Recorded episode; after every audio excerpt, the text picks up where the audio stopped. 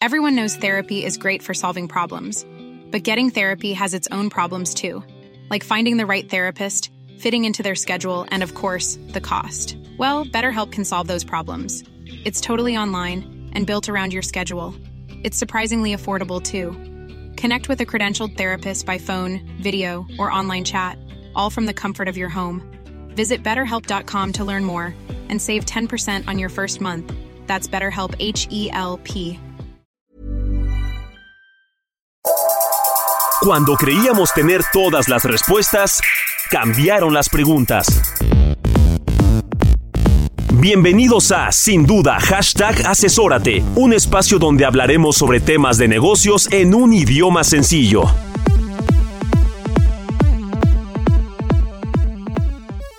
¿A qué ritmo se mueve tu empresa, querida y querido? Hoy vamos a estar hablando al ritmo del negocio, Dancing with Move On. También, ¿qué hay de nuevo con el dictamen fiscal? El reporte trimestral del SAT, ¿qué novedades nos tiene sobre su recaudación? ¿Y por qué no te están regresando o por qué la autoridad no te está devolviendo tus saldos a favor? Todo eso y más aquí en Sin Duda, #Asesórate. Hola, ¿qué tal? ¿Cómo les va? ¿Cómo andan? Muy buenas noches. Bienvenidos y bienvenidas a Sin Duda, #Asesórate. Yo soy Luis Octavio Valtierra y me estás escuchando por el 98.5 El Heraldo Radio en la Ciudad de México, así como por toda la República Mexicana en las estaciones hermanas que repiten la frecuencia de El Heraldo Radio y por todo el mundo por elheraldo.com. Quiero darle la bienvenida, como cada martes, a mi querido asesor de negocios, Salvador Garrido Márquez. ¿Cómo estás, mi capitán? Octavio, ¿qué tal? Muy buenas noches a toda nuestra audiencia. Listos ya para esta nueva emisión y para bailar con los negocios. Yeah. Bueno, como ya lo escucharon, queridos y queridas, en la premisa de este programa, hoy vamos a estar platicando con nuestro invitado, a quien tengo aquí a mi izquierda, Jorge Narcio, CEO, fundador, director. Estábamos platicando temas más complejos que probablemente... The Showman. Sí, The One Showman en Move On. Mi querido Jorge, bienvenido a Sin Duda. Hola, Octavio. Salvador. Un placer. Muchas gracias por la invitación. Al contrario, gracias a ti. Qué bueno que te diste el tiempo para venir a platicar de negocios con nosotros, pero sobre todo de pasión, que es una palabra que recurrentemente aquí tocamos cuando hablamos de negocios, mi querido Salvador. Bueno, yo te diría que es algo indispensable para hacer negocios. Un pilar. Y para cualquier actividad, el tema de la pasión es indispensable. Sin ello yo te diría, no puedes vivir. No vives. De acuerdo. Y bueno, pues hablando de este tema de pasión, platícanos, ¿cómo nace esta pasión por lo que es tu empresa y pues tu actividad que es el mundo de la danza? Jorge Narcio. Así es. Pues empezó, hice patinaje artístico sobre ruedas. Empecé a los 13 años por azares del destino.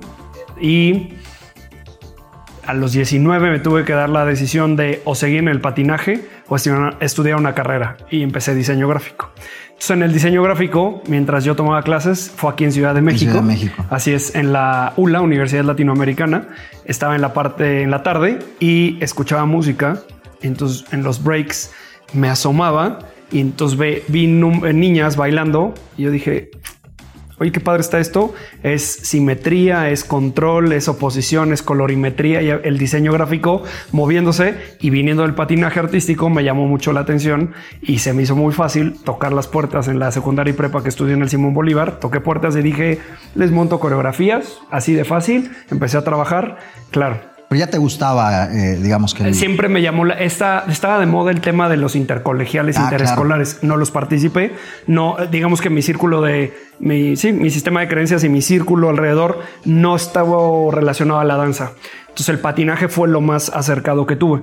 Y cuando me dieron la chamba de como coach, pero fue en el ámbito de pompones, que es una disciplina en el mundo de la danza, del cheerleading. Y el chiste es que yo me enfoqué en la danza y cuando... En el patinaje fui campeón nacional y en la prepa salí con 98 promedio y en la secundaria siempre fui como ñoño en los primeros lugares. Toda una estrella, vamos. Muy aplicado. No sé por qué fue, seguramente era muy barca mi escuela o algo así fue. Y entonces fue que dije, no me gusta no ganar.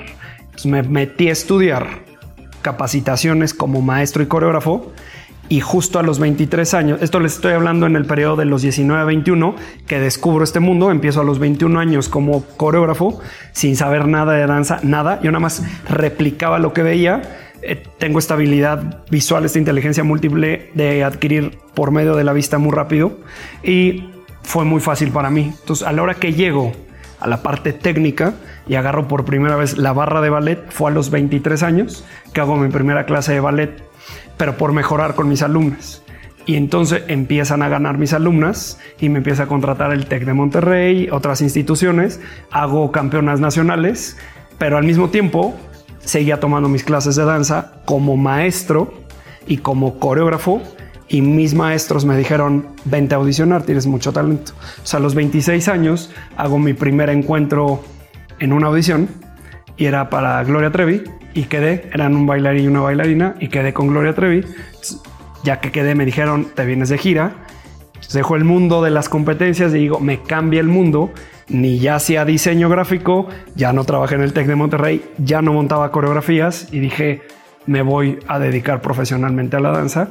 Vulgarmente le digo, me atreví a salir del closet como un apasionado de la danza, y ahí dije, voy para adelante, y así empezó. Empezó a los 26 con Gloria Trevi, después estuve con Paulina Rubio, estuve con Talía, estuve con Faye, estuve también con Juan Gabriel, hice Sebastián Yatra, algunas colaboraciones con María José, con Dana Paola, estuve en Hoy No Me Puedo Levantar y en algunas otras obras, pero esa fue mi carrera de bailarín de los 26 a los 33 años.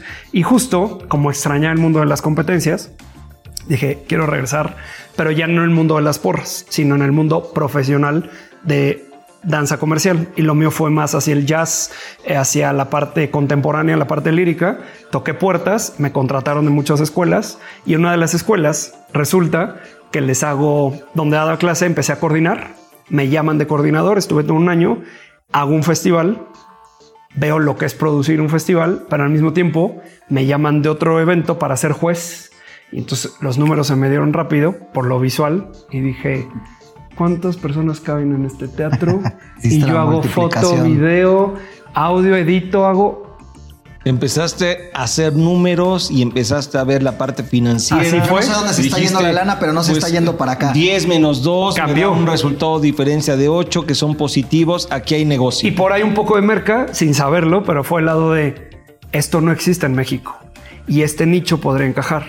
Entonces, ¿a quién voy dirigido? Yo sé hacer diseño gráfico, puedo hacer el website, puedo hacer las redes sociales. Bueno, todavía empezaban apenas las redes sociales y dije... Pero sí la comunicación, digamos. Total. No, y sobre todo de grabar videos, claro, y de anunciarlo. Y todavía... ¿De qué año estamos hablando? Esto fue en el 2013. Todo esto. Okay. Hace 10 años, justo. Hace 10 años. Entonces, fue el año que empezó Instagram, si no estoy mal. Fue por esa época, 2011, 2013. Y pues... Ahí me cae el 20 y digo, no, ¿en qué fallé?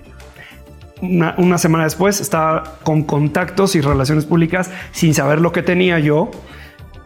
Empecé a hacer llamadas. Un mes después, el 14 de agosto del 2013, estaba yo constituyendo Move On Dance, que Move On Dance es mi empresa. Por eso le puse Move On de sigue adelante y no pares, pase lo que... Ya fue lo que sigue, ya lo logramos, lo que sigue, y no pares con movimiento, con danza, y ahí la constituyo. Y empezó como la idea era crear una agencia de talento, de representación artística, proteger a los bailarines y coreógrafos en México, pero sin darme cuenta, todo empezó a orillar para generar capital a crear producciones de competencias a las que yo llevaba a mis alumnas al extranjero. Y ahí digo, en México hace falta algo, y pues bueno...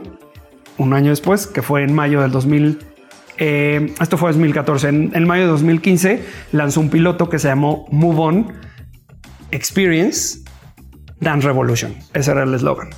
Y resulta que gustó. Claro, hoy doy vuelta atrás y digo, ¿por qué gustó? ¿No? ¿Sí? Pero porque así va cambiando el mundo. Exactamente. Exactamente. Claro, uno suele volverse el juez más duro de sus propios emprendimientos. Por supuesto, hoy...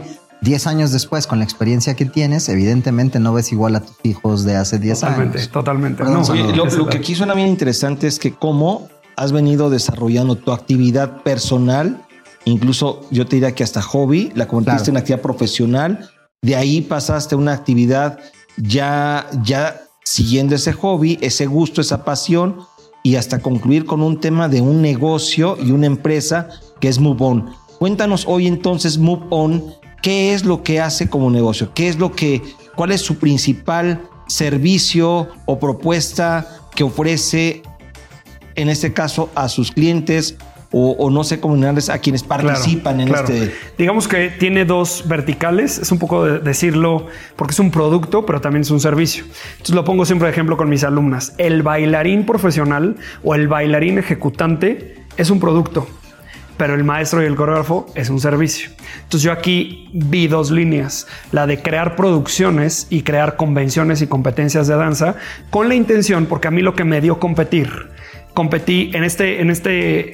me salté de los 21 a los 23, que todavía no bailaba profesional, bueno, agarré la barra, pero sí me metí a un intercolegial, que como no lo logré de chavito, quise probarlo. Y entonces los coreógrafos que yo me asomé cuando estaba yo estudiando la carrera y dije, ¿qué es esto? Se convirtió uno mejor amigo y también una muy amiga mía. Y entonces nos dijeron, ¿y si hacemos un grupo y competimos? Y entonces entramos al Ciclón Azteca. Entonces a lo que iba era, sin darme cuenta, eso me empezó a dar estas ganas de competir. Y empecé a competir durante 2 años, empiezo la parte profesional, seguía compitiendo. Y algo que me di cuenta es que el proceso de competir te suma más rápido los conocimientos. Entonces dije, ¿cómo le hago para que mis alumnas avancen más rápido? Pues las llevo a competir. Al llevarlas a competir, veo que hay resultados, pero tenemos que ir hasta Estados Unidos por el target al que queríamos llevar a nuestras alumnas. No lo había en México. Entonces dije, ¿cómo puedo hacer que todo México logre lo que yo quiero que necesita la danza en el país? La danza comercial, porque este es mi giro, danza comercial. Dije, bueno, pues vamos a hacer una convención, una competencia. Es lo que se hace, es lo que he ido todo el tiempo. Sé de qué van, soy el cliente y tengo todo el know-how. Entonces me voy a meter, vámonos.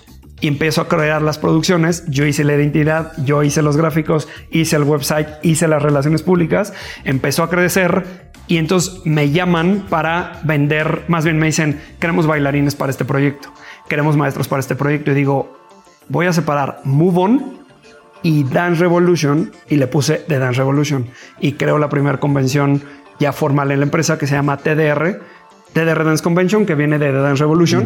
Y Move On se queda como una productora de eventos, pero al mismo tiempo hacemos management de bailarines y coreógrafos. Entonces damos el servicio de representación artística y hacemos convenciones. Y dentro de estas convenciones, así estuvimos durante 6 años hasta que vimos, hacemos TDR va para Monterrey, para Mérida, Guadalajara, Chihuahua, Ciudad de México. Tenemos varias ciudades haciendo tour y nos dimos cuenta que necesitaban juntarse en un solo evento al final. Entonces hicimos una prueba que le llamamos TDR Finales, llamó mucho la atención y 2 años después creó, eso fue el año pasado, 2022, creó Grand Dance Finals, que es un evento en el que concluye y es un evento que traemos maestros internacionales. TDR es totalmente de maestros y coreógrafos nacionales y ya hemos tenido academias que vienen de San Diego, vienen del Paso o vienen de Guatemala a competir para nosotros. Y dijimos, ¿y por qué no hacer un evento nacional que traiga Latinoamérica y próximamente Norteamérica? Y justo es este nuevo proyecto, que este es nuestro 2º año haciéndolo, que se llama Grand, y es la competencia, pues de hecho la tenemos ahorita en 4 semanas, del 28 de junio al 2 de julio en Cancún, y así es la historia de Move On. Oye, entonces Move On ya tiene este tema de representación, pero también de coordinación de eventos y yo te diría congresos a través de los cuales hay una competencia. Tú estás creando una liga, déjame denominarle de esta manera, para que las diversas academias o escuelas, en este caso, vayan y compitan en este medio. Y pues desde luego esto se fomenta el mundo de la danza. Exactamente. Y el próximo evento importante, o el más importante, entiendo, es Grand, donde se va a llevar a cabo fechas, características especiales. ¿Qué nos quieres platicar? Así, de información rapidísima. De entrada, se pueden meter a www.granddancefinals.com y así nos encuentran, bueno, en el Instagram como @granddancefinals. Y esto es en 4 semanas, del 28 de junio al 2 de julio en Cancún Center. Y vamos a tener talleres, masterclasses, competencias, audiciones, seminarios, shows, exhibiciones. Digamos que es toda una experiencia de 5 días donde viaja toda la familia, papá, mamá, con las competidoras, viaja al estudio de danza y aprovechan para hacer vacaciones. Oye, está bien interesante. Ahora, esto está dirigido, en este caso, para gente que le apasiona la danza. y también de muchas edades, ¿verdad? Totalmente. Es más hacia amateur, sí, es totalmente gente que nos apasionamos por este arte, pero a nivel amateur o semiprofesional. Con la visión a ser preprofesional. Entonces abarcamos desde los 5 años hasta los 19 años. Son diferentes categorías, todo se divide por edades y por estilos. Tenemos desde jazz, ballet, hip hop contemporáneo, ballroom, tap, teatro musical, todo lo que tiene que ver con la danza comercial. Y tenemos un área que es a partir de los 19 años, de los 19 a los 23, para aquellos aspirantes a que quieren dedicarse a la danza profesional. También los tenemos ahí y los coachamos. Ok. Así es. Bueno, y bueno, lo que sí te puedo decir es que hay un mundo muy interesado en este tema de la danza. Sí, mucho. Los niños se apasionan. Es inherente al ser humano. A ver, lleva... Sí, no, bailamos por naturaleza. Exactamente. Estás hablando de la audiencia que tienes en este evento o que esperas tener en este evento. ¿Cuántas personas estimas tú que van a estar asistiendo? Este evento es un proyecto más, llamemos como...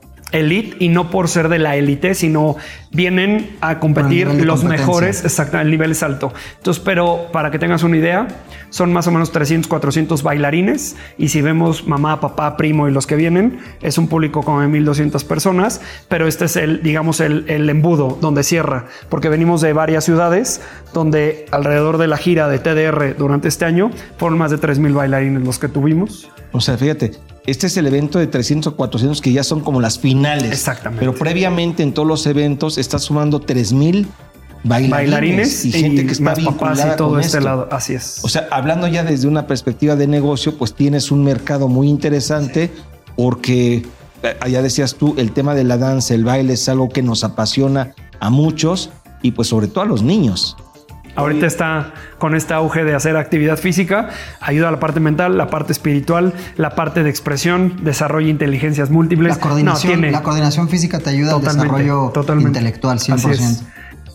Oye, pues se nos fue el tiempo. Sí, como agua. Bueno, pues mi querido Jorge, un placer, muchísimas Octavio. Gracias. Una última reflexión. Antes de despedirnos, me gustaría que nos regales las redes sociales de Move On. Claro que sí. Donde sea que te puedan encontrar. Esta de Grand es @Instagram y también en Facebook nos encuentran como Grand Dance Finals y está el website www.granddancefinals.com. También les recomiendo que se metan a @TDR Dance Convention. Se van a llevar una enorme sorpresa ahí, como también en todas las redes sociales o la página, el site que es www.tdrdanceconvention.com y la mamá que es Move On, es by Move On. Así nos encuentran en redes sociales o en el website by Move On. Sí. Lo que sí te puedo decir es que probablemente hoy rompamos récord de audiencia porque Jorge tiene, de verdad, jala mucha gente. Me comprometieron. Los alumnos y alumnas de Move On ya estamos seguros así que nos van a estar sintonizando, así que les mandamos un fuerte abrazo. Y academias relacionadas, porque hay muchas academias alrededor de Move On. Muy bien, muchísimas. Pues queridos y queridas, no será la primera y última vez que escucharemos de Jorge Narcio en este espacio. Así que mi querido Jorge, muchas gracias. Nosotros hacemos una breve pausa. Esto es 98.5, El Heraldo Radio. El programa es Sin Duda, #Asesórate. Ya regresamos. Asesórate. Asesórate. Asesórate. Asesórate. Asesórate. Asesórate. Asesórate. Asesórate. Asesórate. Asesórate. No nos cansaremos de decírtelo. Asesórate. Garrido Licona. Asesoría fiscal, legal, financiera y de negocios. Visítanos en garridolicona.com. Nuevamente está con nosotros Juan José Arcos Sánchez, socio de Garrido Licona, para traernos novedades sobre el dictamen fiscal. Mi querido Juan José, bienvenido a tu espacio. ¿Cómo te va? Hola, José, buenas noches. ¿Cómo estamos? Buenas noches. Gusto tenerte nuevamente. Gracias a ustedes por la invitación y al público por escucharnos. Creíamos que ya nos habíamos quitado esto de encima. ¿Qué nos vienes a decir ahora? ¿Qué está pasando? Mira, aquí realmente lo que está pasando es que si tuvimos alguna... incumplimiento de disposiciones fiscales o algún tema en nuestro dictamen fiscal, el contador público está obligado a informarlo a la autoridad fiscal dentro de los 30 días siguientes a que se presentó el dictamen. Correcto. Vamos a decir el 15 de junio. Y evidentemente ahí va a decir, oye, pues tal contribuyente incumplió en estos aspectos. Y obviamente, bueno, dirán, bueno, las empresas aquí, ¿qué tienen que ver?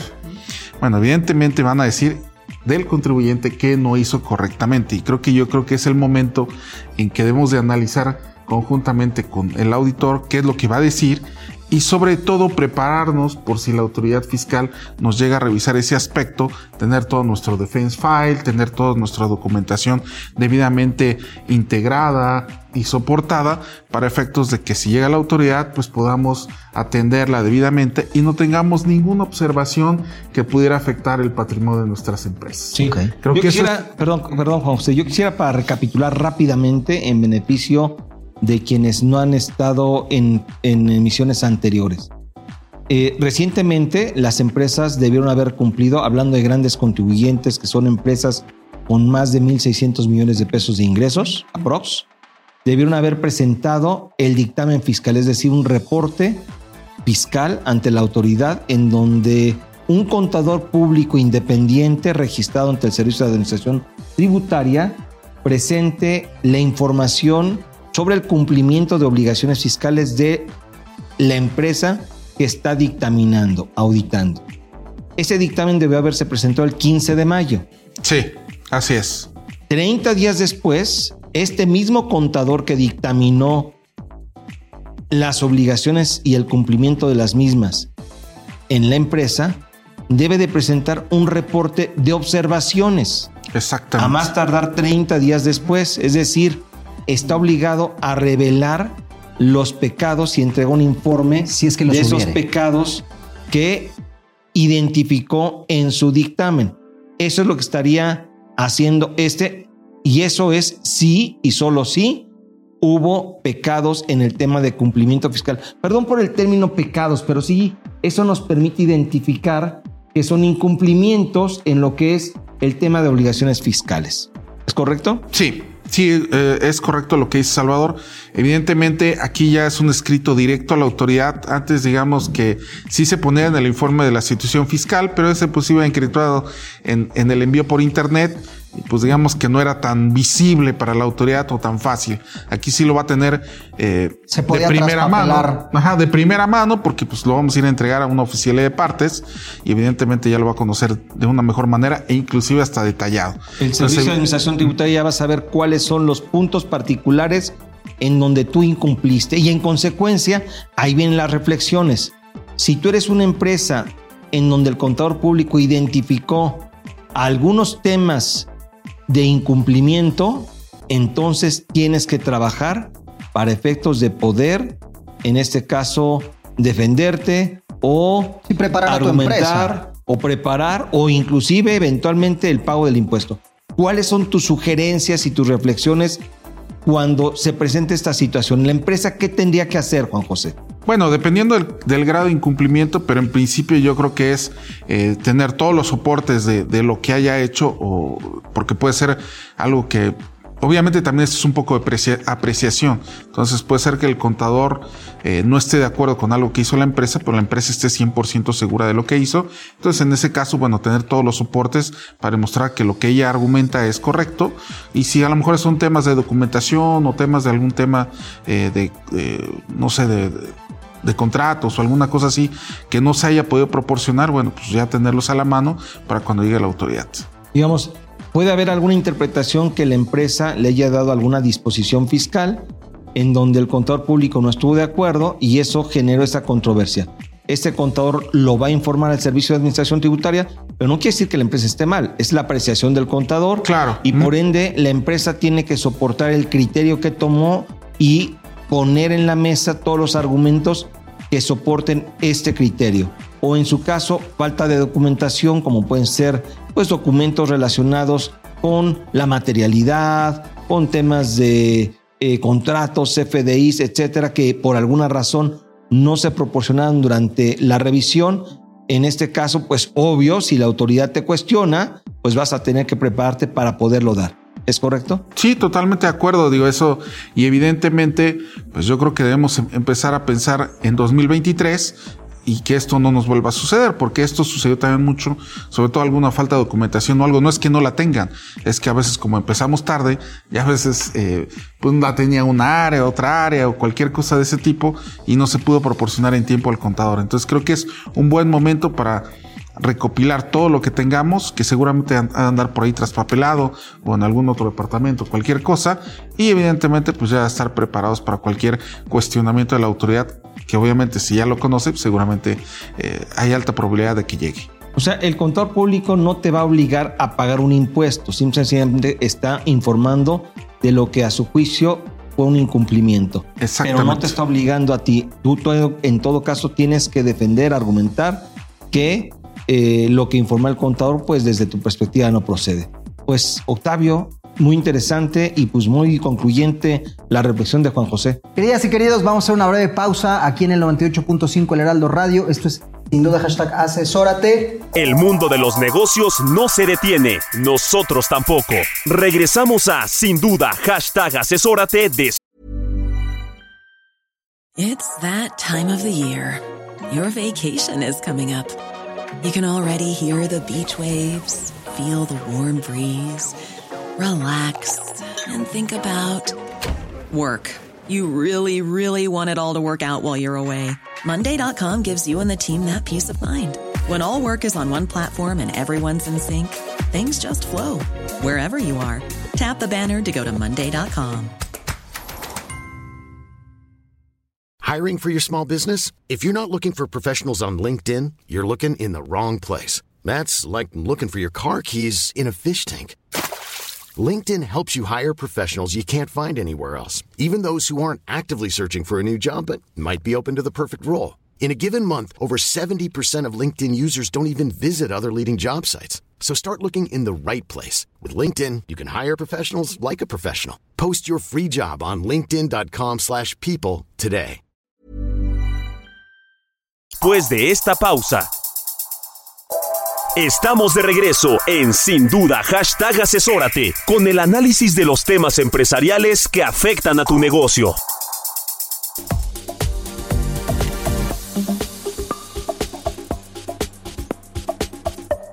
Soy Luis Octavio Valtierra y me escuchas por el 98.5 El Heraldo Radio. Dando continuación a nuestro programa el día de hoy, tenemos a nuestro invitado, Paolo Espinosa, socio en litigio y controversia por Garrido Licona, a quien le damos la bienvenida. ¿Cómo estás, mi querido Paolo? Muy bien, mi estimado Octavio. Salvador, encantado de estar de nuevo con ustedes. Un placer, Paolo. El hombre estadística, porque Paolo siempre nos trae datos duros. Empresario, abogado y estadístico. Estadista. Sí, siempre nos trae datos duros. Sí. Nos trae datos duros que tienen que ver con la autoridad y este día no es la excepción. Hoy nos traes el reporte trimestral de recaudación del SAT, pero lo vamos a abordar desde un enfoque de mitos y realidades para que agarre un poco más de sabor esta charla, mi querido Paolo. Sí, perfecto. Oye, a ver, mito, realidad, la autoridad está recaudando más impuestos. Esa es una realidad. Ok. Si nosotros tomamos en consideración las estadísticas de 2022 versus 2023, te puedes dar cuenta como primer dato estadístico que el promedio de recaudación por cada peso que el SAT invertía en fiscalización en 2022 era el retorno de 128 pesos. Es decir, el SAT gastaba un peso y le regresaban 128 pesos durante todo 2022.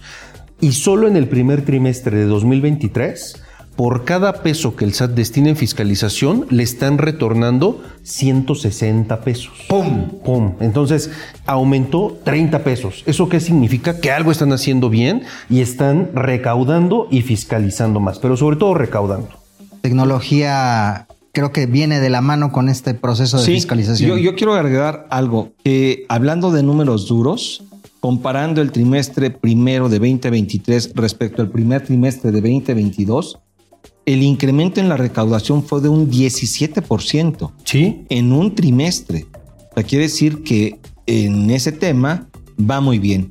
Y eso es positivo desde una perspectiva de economía y de país, porque en la medida en la cual el gobierno tiene más ingresos, tiene más recursos, pues puede destinar esos recursos a una mayor inversión en infraestructura, en educación, en seguridad, que mucha falta hace, y que espero que esos recursos sean invertidos correctamente. Fíjate que de esta declaración o de este fact que nos da nuestro querido Paolo Espinosa surge un segundo mito o realidad, ya tú nos dirás.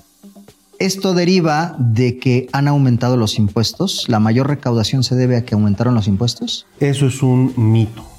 No ha habido una reforma fiscal, entonces no hay nuevos impuestos. Realmente la recaudación se atribuye a mejores y mayores actos de fiscalización. Recordemos que existe un programa de vigilancia profunda y cobro coactivo, está el plan maestro de fiscalización y entonces el SAT ha apuntado más finamente las auditorías y las programaciones de las mismas y eso es lo que ha logrado la mayor recaudación, pero no hay nuevos impuestos, no hay más impuestos. Ok. ¿Algo que agregar, mi querido asesor de negocios? Pues coincido completamente con Paolo. Me parece que la estrategia de fiscalización, sobre todo yo diría muy dirigida a grandes contribuyentes, a empresas que ya están cumpliendo, es o ha dado grandes frutos. En este caso me parece que es acertado lo que están haciendo las autoridades. Sin embargo, creo que habrá que trabajar por parte del fisco en otras áreas de oportunidad y de recaudación que también pueden ser muy importantes. Okay. Ya lo decíamos en la primera respuesta sobre los montos y sobre los porcentajes en el aumento de recaudación, y yo dije ahí a manera de pie de página, la tecnología. ¿Es mito o realidad que la tecnología y digamos que el volumen de información que tiene la autoridad ha sido un factor? Es una realidad. Es un hecho conocido que el SAT ha implementado y ha mejorado sus sistemas tecnológicos para traer una mejor recaudación. Y les voy a poner un ejemplo. Desde hace algunos años el SAT creó algo que se llama Programa de Vigilancia Profunda y Cobro Coactivo. Y entonces es en donde el SAT, a través de sus bases internas, compara lo que han hecho o dejado de hacer los contribuyentes y es en donde botan algunos picos de comportamientos atípicos. Y con este programa, en el primer trimestre de 2023, el SAT ha logrado una recaudación de 61 mil millones de pesos. Que si comparamos ese primer trimestre con el primer trimestre de 2022, hay un incremento de recaudación en un 24%. Entonces, y esto lo logró a través de tecnología. Y no necesitan ejercer facultades de comprobación ni acudir a juicios, es simplemente con el uso de herramientas tecnológicas. Okay. Oye, algo que por ahí inclusive nuestro presidente ha dicho en repetidas ocasiones, lo llevo al plano del mito-realidad. ¿Es cierto que las grandes empresas no pagan impuestos? Eso es un mito. Es un mito e inclusive es un dato que también nos arroja el informe tributario, porque de todo el padrón de contribuyentes en México, hoy los grandes contribuyentes ni siquiera representan el 1%. El porcentaje que abarcan los grandes contribuyentes es del 0.02%, es decir, casi 12 mil contribuyentes. Pero lo que llama la atención, de acuerdo a la estadística, es que en este porcentaje tan bajo se aloja el 48% de la recaudación en México. Entonces, los grandes contribuyentes sí pagan impuestos. Okay. Eso es una realidad. Sí, yo creo que definitivamente eso es un dato que se ha manejado de una manera incorrecta, porque habrá empresas, y no hablo de grandes contribuyentes, sino todo tipo de empresas, quizás han abusado, pero el mensaje no es el correcto. Me parece que hoy los grandes contribuyentes y los empresarios y empresas están cumpliendo con el tema de pago de impuestos. Yo creo que esa parte sí es indispensable destacarla. Ok, y de ahí deriva la otra parte, la otra cara de la moneda, la economía informal. ¿Es cierto, es mito o realidad que la autoridad no los fiscaliza? A ver, es una realidad y yo creo que no lo podemos desconocer. Hay un gran porcentaje del sector informal que hoy por hoy no está pagando impuestos y precisamente como es informal, no es rastreable a ojos de la autoridad. Sin embargo, algo que también a mí me gustaría destacar es que había mucho sector informal que desde la creación del régimen de incorporación fiscal se ha venido a este nuevo régimen. Y de acuerdo al informe tributario, también lo que establece es que ya al primer trimestre de 2023 hay 3 millones de recicos, lo cual implicó una recaudación de 10 mil millones de pesos. No es una cifra exorbitante, Pero lo que está llamando mucho la atención es que si comparas los contribuyentes que decidieron incorporarse a este régimen de 2022 a 2023, se incrementó esta cifra en un 45%. Entonces, la mayoría de ellos, o algunos de ellos, porque tampoco quiero decir la mayoría, estaban en un sector informal y están pasando poco a poco a este sector formal. Digo, quedan muchos dentro de la informalidad, pero sí es una realidad que no están fiscalizando a ese sector. Okay. Yo creo que ahí es un área de oportunidad que tenemos, en este caso el gobierno y en particular el fisco federal. Es más fácil fiscalizar a unos cuantos, pero ahí hay una forma en la cual podemos lograr una mayor recaudación, pero también una equidad tributaria. Me parece que algo que muchos empresarios, empresas y en general todos nos quejamos, yo diría que eso, es que busquemos que todos paguemos impuestos. Y sobre esas bases es algo que deberíamos de empezar a fiscalizar.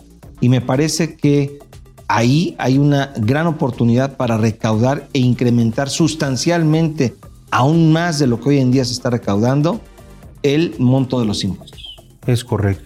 Estimado Paolo, otro mito o realidad, que la autoridad está fiscalizando a los famosos EFOS, los factureros, los que simulan operaciones. Es una realidad. Cada vez se ven más y mejores fiscalizaciones hacia las empresas de outsourcing indebidas, hacia las empresas que vendían facturas, hacia todos estos esquemas agresivos que cada vez con el uso de tecnología el SAT los ha venido detectando y pulverizando o acabando. Y si hay una persecución, dicho en buenos términos, sobre la erradicación de todos estos esquemas que yo creo que no son sanos para nadie y no solamente para la recaudación. De acuerdo.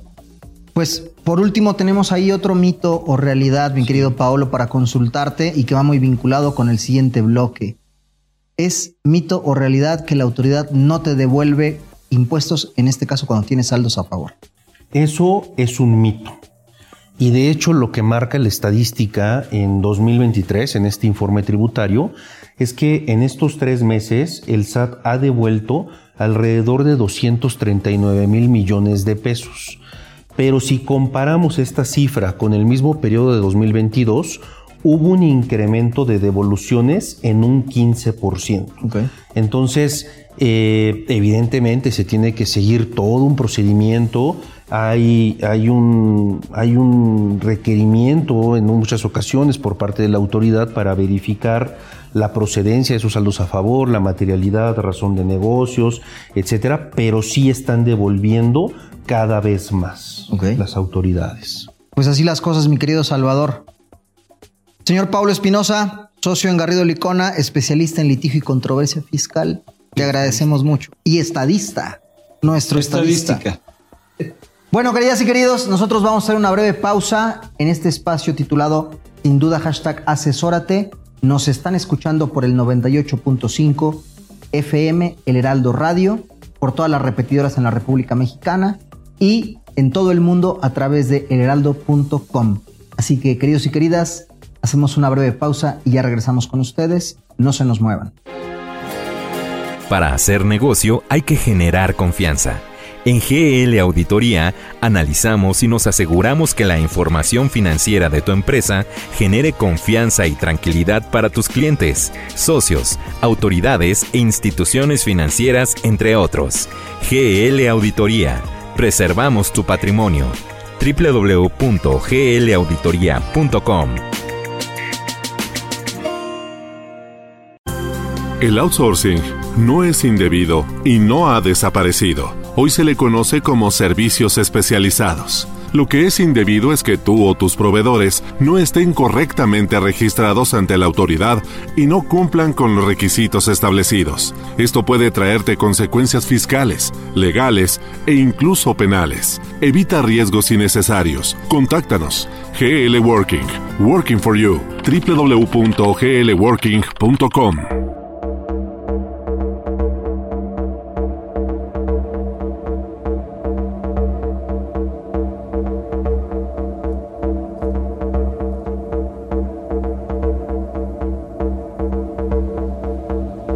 Soy Luis Octavio Valtierra y me escuchas por el 98.5 El Heraldo Radio en la Ciudad de México, todas las estaciones hermanas en la República Mexicana y en todo el universo, el mundo, el continente, a través del heraldo.com. Para este bloque, mi querido Salvador, ya lo platicábamos en el bloque anterior con el querido Paolo Espinosa, a quien le mandamos un fuerte abrazo. En los últimos mitos y realidades, mi querido Salvador Garrido Márquez, platicábamos sobre temas de recaudación, si es un mito o una realidad que la autoridad no te está devolviendo los impuestos. Y a propósito de eso, hoy traemos dos invitados para respondernos esa pregunta, pero con profundidad. La pregunta, la analogía, queridos y queridas, es: ¿por qué la autoridad no me está devolviendo mis impuestos? Y para estos efectos tenemos a Marco Chavarría, socio en Garrido Licona, a quien le doy la más cordial bienvenida. Buenas noches, Octavio. ¿Cómo te va? Salvador, un placer. Luis Eric, buenas noches. Y haciendo su debut en esta segunda temporada del Sin Duda, #Asesórate, nuestro asociado también experto fiscalista, asociado en Garrido Licona, Luis Eric Sánchez Garrido. Hola, Octavio, buenas noches, Luis. Buenas noches, Al. Luis Eric, ¿qué tal? Hola, ¿cómo estás? Marco, tristes, por cierto, americanistas, no fueron campeones y derrotados por las Chivas. Tristes pero contentos porque las Chivas tampoco fueron campeones. Bueno, es una mesa de americanistas. Y Pumas. Yo soy la excepción, yo soy de Pumas, ustedes bien lo saben. Yo soy Pumas. El caballero también es de Pumas. Bueno, pero vamos a ponernos serios porque este es un programa de negocios, no un programa de fútbol. Así que, mi querido Marco Alberto Chavarría Orozco, a ver, explícame, ¿cómo es que si Paolo me acaba de decir que la autoridad sí está devolviendo saldos, sí está devolviendo impuestos, hay empresas que están en problemadas y no los están recibiendo o no les están devolviendo? ¿Por qué? ¿Por qué a estas empresas no les están devolviendo? Marco Chavarría. Mira, esto se debe a una simple razón, y es que algunas empresas no están demostrando la existencia de los saldos a favor. ¿Y por qué se origina esto? Porque no están cumpliendo con toda la información que les está requiriendo las autoridades. Ok. Ahora, bueno. No, por favor. Hablando de esa información, en este caso, ¿cuál es la información que generalmente requieren las autoridades y las empresas no están proporcionando? Luis Eric. Principalmente, Salvador, digo, iniciando de un origen, las empresas lo que tienen que demostrar es el origen del saldo a favor, de dónde deriva ese saldo a favor, ¿no? Entonces, principalmente es esa parte del origen y también de dónde proviene el dinero con el cual se pagaron los gastos, es decir, si hubo un financiamiento, si hubo un préstamo, algo, por dónde ellos obtuvieron el flujo para pagar esos montos, ¿no? Bueno, el origen en este caso particular se refiere a que, el saldo a favor que se generó se derivó de inversiones o de erogaciones que la empresa realizó. Las erogaciones están vinculadas con adquisición de mercancía, con importaciones, con temas de servicios, con cualquier concepto que haya dado lugar a que yo pagué IVA que me trasladaron mis proveedores de bienes y servicios. Y ahí es donde yo debo demostrar que esos bienes y servicios, en este caso que adquirí y por los cuales me trasladaron el IVA, obviamente son reales, existen y son la razón por la cual se genera el saldo a favor. ¿Es correcto? Sí, es correcto, y es exactamente, lo podemos dividir como en dos. En las empresas que de forma rutinaria tenemos saldos a favor, como bien dijiste, empresas que exportan, que importan demasiado, dependiendo de su operación, les da un saldo a favor natural. Pero también hay empresas que por alguna operación inusual o por alguna, tú lo acabas de decir, alguna inversión, están obteniendo un saldo a favor. Esas empresas son las que en algún momento dado puede estar un poco más en problemadas. ¿Por qué? Pues por el hecho que las autoridades se les hace raro. Entonces, lo primero que va a preguntar las autoridades, ¿de dónde obtuviste los recursos para poder obtener ese saldo a favor? ¿Y con de esa inversión? Perdón, ¿con qué lana? Exactamente. Tú estás pagando, ¿de dónde proviene ese recurso? Para efectos de determinar si incluso tú eventualmente omitiste el pago de impuestos. Por ejemplo, tienes ingresos por los cuales no estás pagando impuestos y resulta que me estás pidiendo saldos a favor, ¿no? Y es algo que ya lo sabe. Entonces, ahí es el principal punto. Primero, demostrar de dónde salen mis recursos. Si es de mi operación normal o de algún financiamiento, de alguna aportación de capital.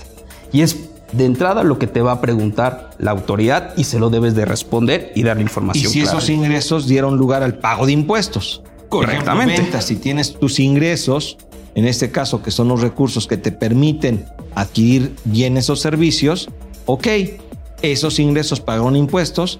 Si es financiamiento, pues obviamente con quienes estás obteniendo esos financiamientos y bueno, todo lo que es el tema del origen de los recursos. Así es. Y adicional a esto yo agregaría, Salvador, que justamente es documentar todas estas operaciones, ¿no? Es decir, llevar en un tema de financiamiento un contrato donde se está estipulando intereses, tablas de amortización, etcétera, que obviamente el SAT te va a solicitar para poder comprobar que efectivamente esos recursos provienen de ahí. Entonces ya entramos a temas de materialidad donde tenemos que comprobar que esos gastos y toda esa inversión que se hizo está soportada y está realizada de forma correcta. Sí, yo pondría en esta perspectiva dos conceptos. Obviamente, aquellas erogaciones que me dan lugar a un impuesto al valor agregado acreditable y que ese IVA acreditable yo lo puedo recuperar, obviamente aplicándolo contra el IVA que yo causo en mi operación. Entonces, yo tengo que documentar y asegurarme de que la autoridad quede satisfecha con toda la documentación referida a las erogaciones, gastos, inversiones que yo realizo que dan lugar a que tenga un IVA acreditable, y debo demostrar que el IVA que estoy pagando a mis proveedores de bienes y servicios es real y proviene precisamente de mis propias actividades. Es correcto. Y adicional ahí entra ya temas de estricta indispensabilidad, ¿no? Es decir, que estos gastos sean estrictamente indispensables para tu objeto social, porque también, Salvador, lo que hemos visto en la práctica es que hay empresas que realizan gastos que no tienen nada que ver con su objeto social y obviamente las autoridades estos gastos pues los desisten, ¿no? O los niegan. Y es algo que hoy en día ya están cuestionando. Ya se están metiendo un poco más a fondo, decir de nada más estos todos tus gastos, no. Ya se están literalmente peinando todo y decir, a ver, este gasto para mí no es estrictamente indispensable y va hacia atrás, si es algo por ahí que estamos observando. Y el segundo tema que también las autoridades y que a veces las empresas han dejado de un lado es el tema del REPSE. Cumplen con la información en tiempo, sí están recopilando la información para poder acreditar ese IVA y hoy en día no lo están logrando. No se lo están demostrando a la autoridad que sí tienen esa información y por lo tanto, pues, ¿qué hace la autoridad? No estás cumpliendo con los requisitos, por el momento no te voy a devolver. Entonces, es indispensable que las empresas que tienen saldos a favor demuestren que las erogaciones que tienen son procedentes, estén debidamente documentadas, son reales, estén vinculadas con el negocio, porque la autoridad va a verificar que así sea. Si no se puede soportar esto con la diversa información, llámese contratos, transferencias bancarias de pago, CFDIs, pedimentos de importación en caso de adquisiciones de mercancía del extranjero y toda la información que nos permita fehacientemente demostrarle al SAT que las adquisiciones son reales y están vinculadas con mi negocio, si yo no lo hago, no me van a devolver. Si logro demostrarlo, sí me van a devolver. Y por otro lado, también el tema de los ingresos. Debo de asegurarme que los ingresos que yo perciba sí están siendo sujetos del pago del impuesto. Esto quiere decir que pague el impuesto por mis ventas, por los servicios y por todos los conceptos que representen un ingreso. Esa es parte de lo que es indispensable demostrarle al Servicio de Administración Tributaria. Y el tercer punto, decían, el origen de los recursos para poder lograr esta operación de tal manera que podamos demostrar que esos recursos provienen del propio negocio y no de actividades por las cuales no se están pagando impuestos o de actividades que incluso no son lícitas. Sí, y que le llama la atención exactamente a las autoridades, algo que siempre va a estar preguntando en cada uno de los requerimientos y es un must que siempre lo están haciendo. Si hiciéramos un checklist de información que bote pronto ustedes le pedirían a las empresas para poder demostrar los saldos a favor, ¿cuáles serían? Sí, en los documentos, vamos. Sí, de los documentos, digo, en principio sería ver tema de órdenes de compra, que esas también son importantes, contratos, CFDIs, obviamente el flujo de efectivo, como todos sabemos, en el caso del IVA, pues se detona con base en flujo de efectivo. Y adicional, bueno, obviamente también algo que llegan a requerir son flujogramas de la operación que realizas, ¿no? Hay empresas que tienen operaciones con partes en el extranjero y te piden, oye, ¿quiénes son los socios mayoritarios de las empresas? ¿No? ¿Cuáles son sus accionistas, etcétera? Entonces te van preguntando adicional de tus gastos también toda tu operación o toda la estructura de las empresas, Salvo. Entonces esa parte también es muy importante que se tenga bien documentado para que se pueda demostrar a la autoridad que la empresa está de forma correcta en sus obligaciones de fiscales. Y algo que sí es muy importante es que toda esta información y todo lo que estamos hablando, flujo de efectivos, CFDIs, contratos, esté toda debidamente cruzada, arreglada, para que la autoridad la pueda entender. No solamente es proporcionar la información por dársela. Y desde luego estar cercano a la autoridad para dar estas explicaciones que se requieren. Hay un rumor o un mito, hace rato hablamos de mitos y realidades, en torno a que la autoridad no te escucha y que no está abierta. La realidad es que sí escucha y sobre todo en estos procesos está abierta a atenderte. Pero hay que ir bien preparados. Eso ya también lo habíamos visto en otros programas. Esto se reitera. Nos va llegando el agua al cuello. El tiempo tiene su límite. Lástima que terminó, mi querido Octavio. Queridos y queridas, agradecemos a Luis Eric Sánchez Garrido. Gracias, Octavio. Marco Alberto Chavarría. Marco, Luis Eric, gracias. Salvador Garrido Márquez. Queridas y queridos, sobre todo gracias a ustedes por el favor de su sintonía como cada martes en este espacio que se transmite por el 98.5 El Heraldo Radio, titulado Sin Duda, hashtag Asesórate. Nos escuchamos la próxima semana, los queremos mucho. Chao, bye.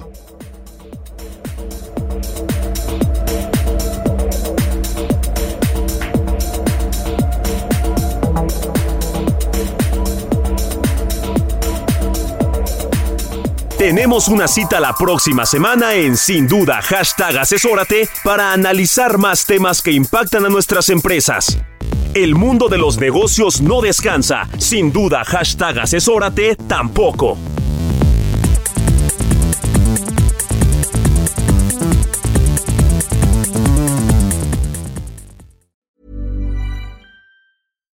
Hi, I'm Daniel, founder of Pretty Litter. Cats and cat owners deserve better than any old-fashioned litter. That's why I teamed up with scientists and veterinarians to create Pretty Litter. Its innovative crystal formula has superior odor control and weighs up to 80% less than clay litter.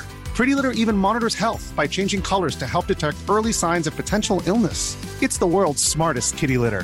Go to prettylitter.com and use code ACAST for 20% off your first order and a free cat toy. Terms and conditions apply. See site for details.